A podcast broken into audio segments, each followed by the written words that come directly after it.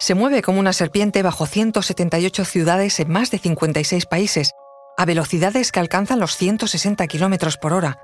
Transporta en sus tripas a millones de pasajeros cada día. Se conoce como Subway, Underground, Metropolitano. En España preferimos abreviarlo y llamarlo Metro. Pero ¿sabías que el de Madrid es uno de los más antiguos del mundo?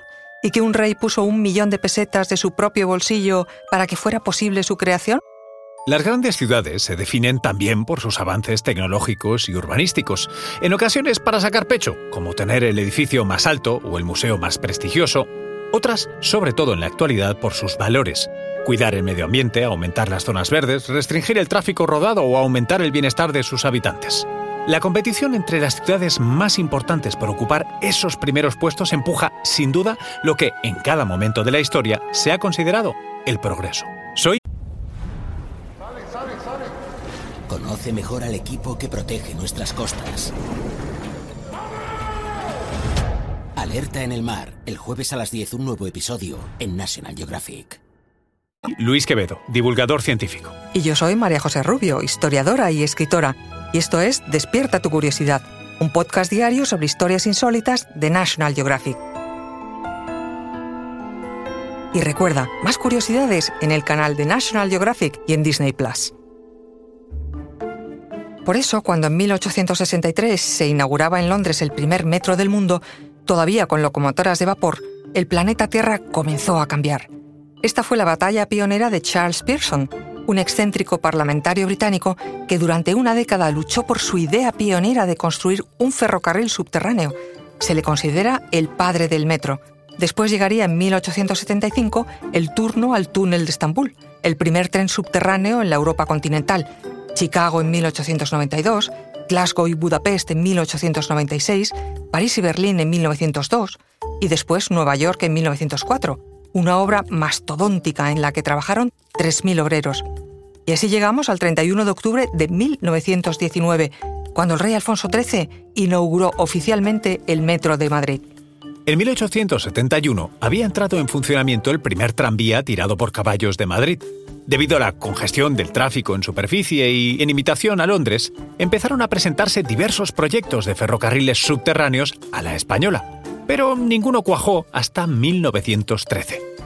Madrid contaba entonces con 600.000 habitantes y el tráfico de peatones, tranvías y carruajes era tal, sobre todo en los alrededores de la Puerta del Sol, que exigía una alternativa urgente.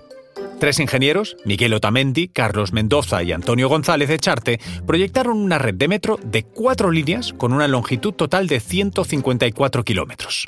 El problema, que el presupuesto era de 8 millones de pesetas, de los que el Banco de Vizcaya solo aportaría la mitad. Aquí fue cuando la figura de Alfonso XIII fue de vital importancia. Ante la ausencia de más inversores, Alfonso XIII sacó pecho y puso por su cuenta y riesgo un millón de pesetas para animar a otros inversores a creer en el proyecto y lo consiguió.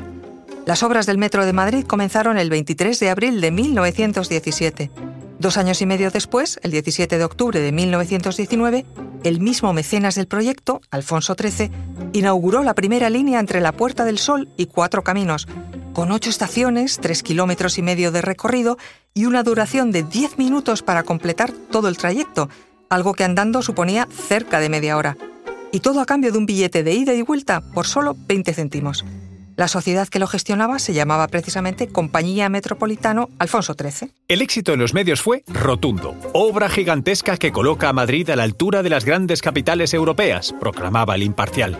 En su primer día lo usaron 56.000 viajeros. Un año después ya lo habían disfrutado más de 14 millones. Como dato curioso, que aún pervive, ¿sabías por qué los trenes circulan por la izquierda y no por la derecha como en la superficie? Fue debido a la dificultad de encontrar materiales durante la Primera Guerra Mundial. Los primeros motores eléctricos se compraron de segunda mano al metro de París. Ahí todo bien. Pero los vagones y máquinas se compraron al metro de Londres y por tanto estaban diseñados para conducir a la inglesa, por la izquierda. A día de hoy es el segundo metro más grande de Europa. Ofrece servicio a más de 350 millones de viajeros al año. Cuenta con más de 7.000 empleados, 550 ascensores y 1.700 escaleras mecánicas es por ello uno de los metros más accesibles del mundo, solo superado por el de Shanghái. Además, sobrevivió a la guerra civil, durante la cual funcionó regularmente, salvo algunas estaciones que sirvieron de arsenal de municiones y otras de refugio a los madrileños durante los duros bombardeos que sacudieron la capital. Lo que también sobreviven son algunas leyendas. Durante la construcción de la estación de Tirso de Molina se encontraron restos de monjes que habitaron el antiguo convento de la Merced, derruido en el siglo XIX. Sin saber qué hacer con ellos, los obreros decidieron lapidarlos y recubrir las paredes con azulejos. Desde entonces, hay quien dice que pueden escucharse sus lamentos al caer la noche. ¿Será por lo que no funciona toda la noche? Hay muchas más leyendas, pero terminamos con esta por si alguien se anima a probar. Si estás en cualquiera de las estaciones de la línea 5 del metro y dejas pasar de largo nueve trenes, el décimo en llegar es un tren embrujado y se pueden escuchar lamentos aterradores.